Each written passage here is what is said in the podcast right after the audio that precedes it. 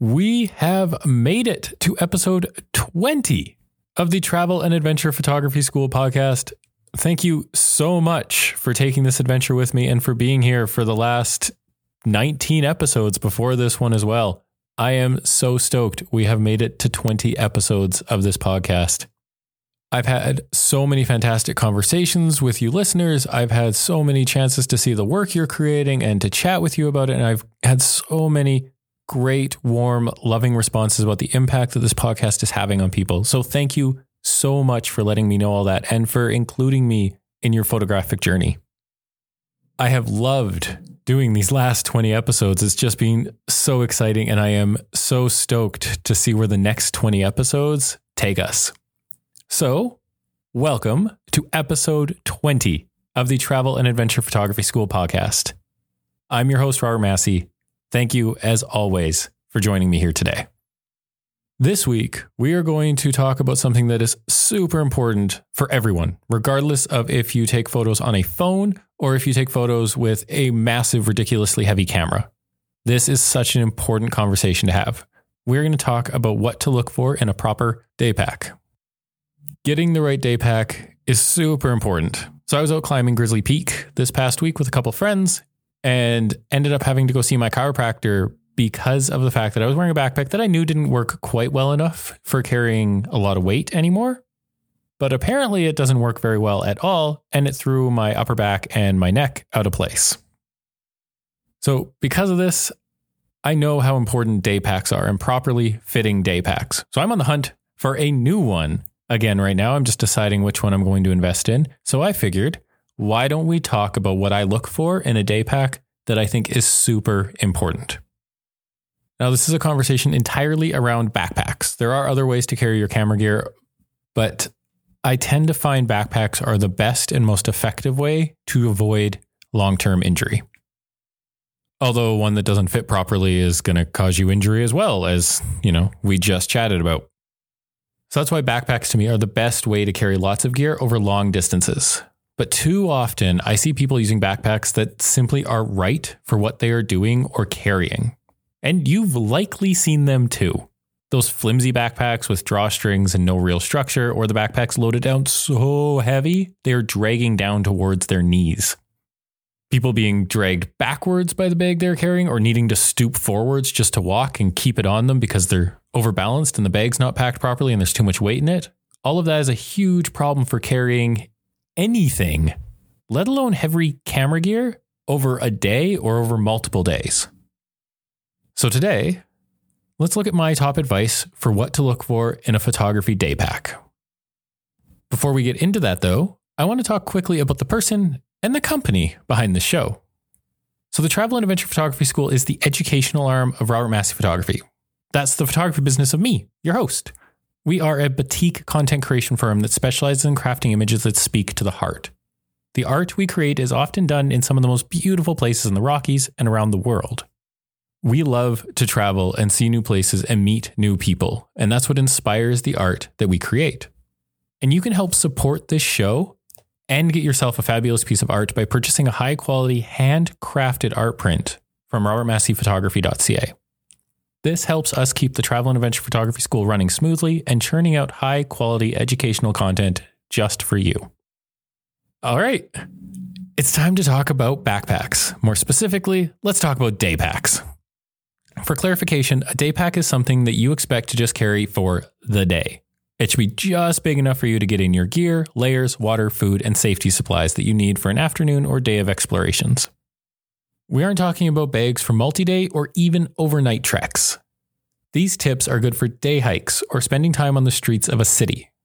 Typically, this will be bags that are thirty-five liters and under, although I have used a fifty liter bag to get in the gear I needed. With that being said, let's head into tip number one. So our first tip for today is structure. I have seen way too many travel photography bags that have no support or structure in them. They're essentially an empty hole with a couple of straps coming off of them with no real consideration for how the bag will carry once it's on a person's back or once it's laden down with a ton of gear. These kind of bags will just drag on your shoulders and neck, causing tightness and raising your risk of injury. You want a bag with some structure to it, and ideally an internal frame to help distribute the weight of the gear off your shoulders and neck and down to your hips and legs and the rest of your frame. This kind of weight distribution is what makes it possible to carry lots of weight for long periods of time. Most proper day packs made for hiking will have some sort of internal structure to them, so it's worth going beyond your typical school backpack or urban carry bags that lots of camera bag manufacturers make and getting one specifically built for exploration. And this doesn't matter if you're a hiker or if you're exploring cities, because you want to be able to go for a whole day without worrying about your back getting hurt, your shoulders or anything like that, and worrying about your trip being ruined because you've gotten hurt. So it's worth investing in a good day pack, even if all you're planning on doing is exploring around a city. All right, so that's tip number one, structure. Going on to tip number two, straps. This goes right along with tip number one, but get something with proper straps on it. Too often I see people carrying around backpacks with thin, unpadded straps that look more like a seatbelt than something you want distributing weight across your shoulders, chest, and upper back area. You really need to remember, you may be carrying this backpack for a few hours at a time with heavy loads. You want it to be as comfortable as possible. Little straps and straps with little padding will dig into your shoulders, quickly causing pain in the short term and possibly long-term damage, as they can easily cause back or shoulder pain that could wreck the rest of your trip. You want straps that have proper padding, are wide enough to evenly distribute weight, are easily adjustable, and, if possible, have load adjusters on them. Load adjusters allow you to somewhat redistribute the weight of a bag and how it is pulling on your shoulders. Adjustable straps are a must for any bag you plan on wearing, as they can change how the whole configuration sits on your body. Now, most backpacks will come with some minor variation on how those straps can be adjusted, but you're really looking for ones that can be fine-tuned in to how you are feeling, and not just at the moment you put it on, but how you're feeling through the course of a day, as certain places start to get sore from the backpack sitting on them, so you can readjust how that backpack is sitting. It's really important to be able to do that. Also, ensure the bag has a good waist belt. A good waist belt will help transfer some of the weight off your shoulders and down into your hips. I'm sure some of you have gone a day carrying gear with a bag that didn't have a waist belt, or at least not a proper one, and regretted it at the time and for days afterwards. So, what is a proper waist belt? It has some minimal padding where the belt will meet your hips. It is substantial, about the width of a seat belt, and it actually sits on your hips. A hip belt wrapped around your midsection or down around your bottom isn't going to do any good in helping to transfer the weight. So get one that actually suits your body type. The last strap is a personal choice, but I love chest straps. I know many people hate them and won't ever use them, especially a lot of women, but I find they help me to move even more of the weight onto my entire frame and really redistributes where I am being pulled on, which is really helpful when wearing a bag for extended periods of time. And I really love the chest straps that can be moved up and down and tightened and loosened and things like that, so that I can change how that bag is once again pulling on my body. All right, going on to tip number three, the fit matters. Backpacks are highly subjective and truly can fit person to person. The way they feel against your back, the length of the bag on the torso, where adjustment points are, everything can change how a backpack feels. Bags that fit my six two frame don't really fit my partner's five six frame, and vice versa. You're looking for a bag that feels comfortable when you put it on and doesn't get uncomfortable the longer you wear it. So this will mean that you need to give your bag a try and wear it for a few minutes, um, maybe fifteen, twenty minutes even, to see how that bag starts dragging on which bits of your body, if there's any hot spots that occur, and that'll give you a really good idea, because sometimes a bag that feels great right when you put it on doesn't feel nearly as good fifteen minutes later. You also really need to know how that bag feels with weight in it. So try to weigh down the backpack as you walk around in it. And this is super subjective, just like shoes. So try to put on a variety of brands to see which one suits your body the best. So if you can, go into a local outdoor store where they have a variety of bags to try on, and that will really help you in your decision-making process. Most of these stores will happily help you try on bags, get them sized properly for you, and let you walk around the store for a while, seeing how they feel after a few minutes with them on, and they'll even weigh them down for you. I know particularly at like M E C and Campers Village here in Calgary, they'll definitely do that with you, and they're fantastically helpful in making sure that that bag sits right and that it fits you properly. All right, going on to tip number four, size. Now, most day packs will come in under thirty-five liters, and that should be plenty for most hikes and explorations that you're going to be going on.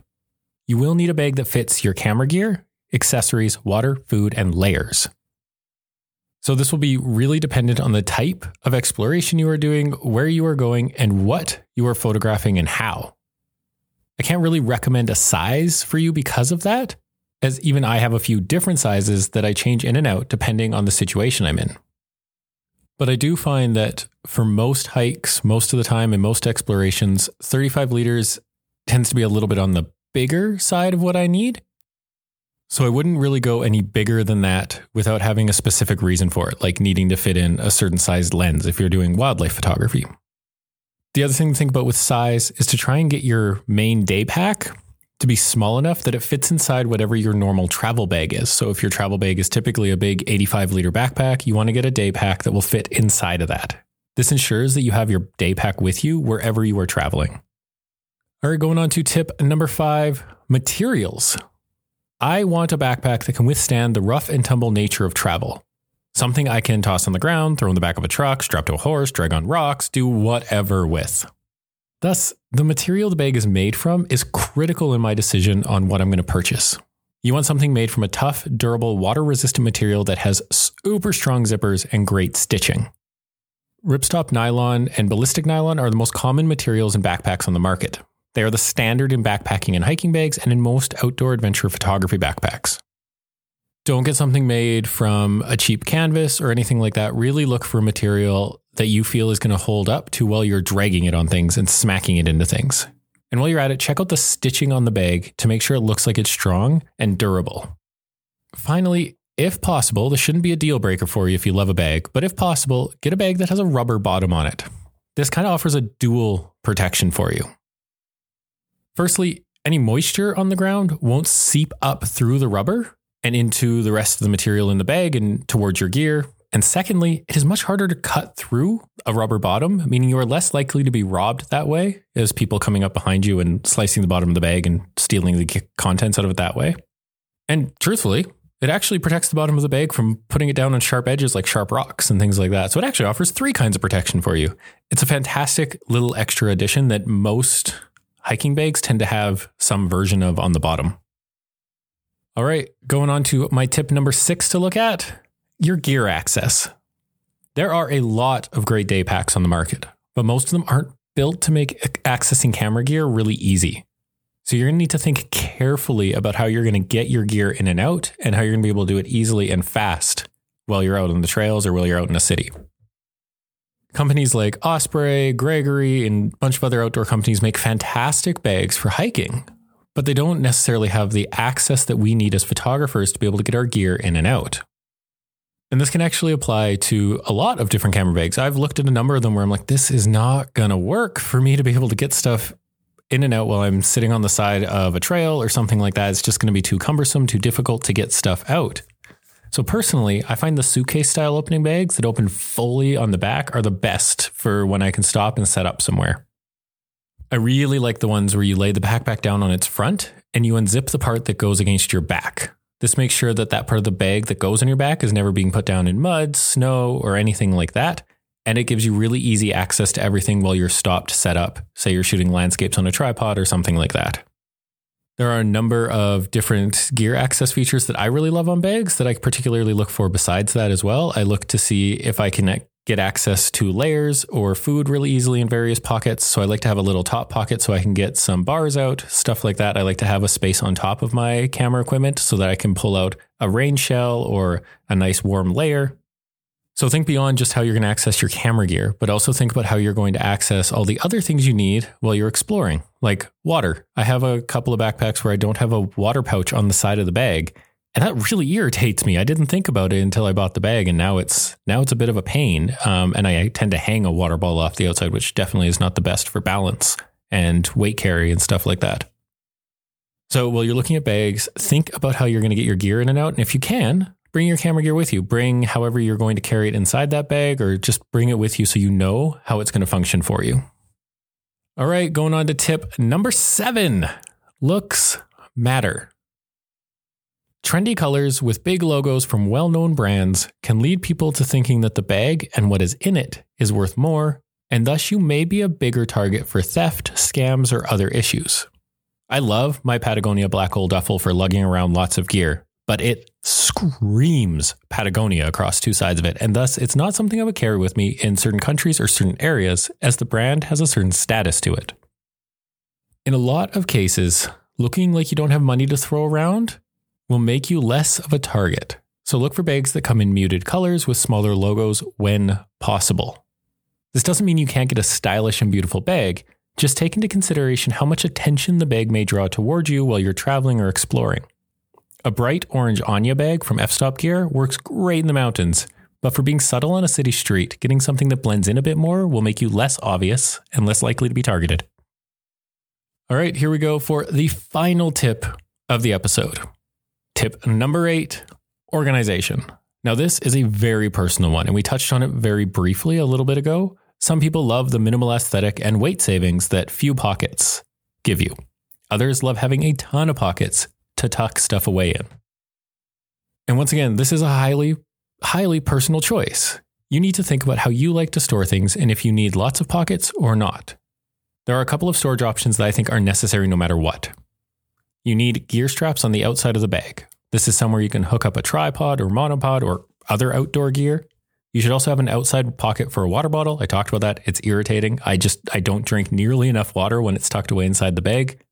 If it's on the outside, I'm much more likely to just reach back and grab water at any quick little stop. And finally, pockets on your hip belt. I really love to use those for batteries, memory cards, snack bars, and garbage. These little hip pockets have become my go-to place to store things I need on hand very quickly for me. So those are all the things I tend to look for when I'm looking at a day pack.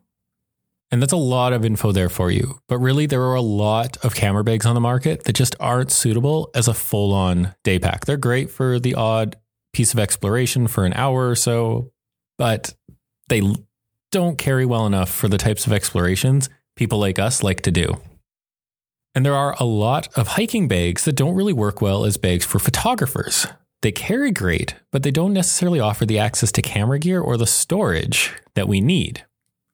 So where does that land us? Well, there are a couple of companies I fully suggest you go look at as you start investigating which day pack you would like to use with your camera bag. I've mentioned them before on here, but F-Stop Gear makes some amazing backpacks with a huge chunk of the features I have talked about on here. They're well worth you going and investigating. Another company very similar to them is Shimoda Designs, and they are built for backcountry photographers. Their new Action X series is built for people on the move and has some very innovative small features, like specially built straps for women and special pockets on the shoulder straps to put in like your cell phone, your bear spray, anything big like that. They say you can fit a sandwich in them. They're fantastic. So go take a look at them. Shimoda Designs. Again, this will be in the show notes for you. I'll put links to each one of these websites. Finally, Lowepro actually makes a technical hiking bag that many people love. It comes in a variety of sizes and has some pretty good features to it. I didn't end up with this one. I looked at it when I was looking for my bags, but I didn't end up with it because it just didn't fit my back quite right. But it seemed to carry pretty well, and I know a lot of people who really love it, so it might fit you quite nicely. So go check out Lowepro's technical hiking bags. You might really love them. And that's it. Thank you so much for joining me today. I hope that some of these tips help clarify the things you should be looking for in a day pack that allows you to go all day long for long distances with lots of gear. If you have any questions or if you have ideas, something you would like us to talk about on the podcast in the future, don't hesitate to contact us. You can D M us on Instagram at Travel Adventure Photo School. You can find us on Facebook at Travel and Adventure Photography School and online at travel and adventure photography school dot com. I just love that we have made it to twenty episodes, and I'm so looking forward to where we go in the future from twenty-one and onwards.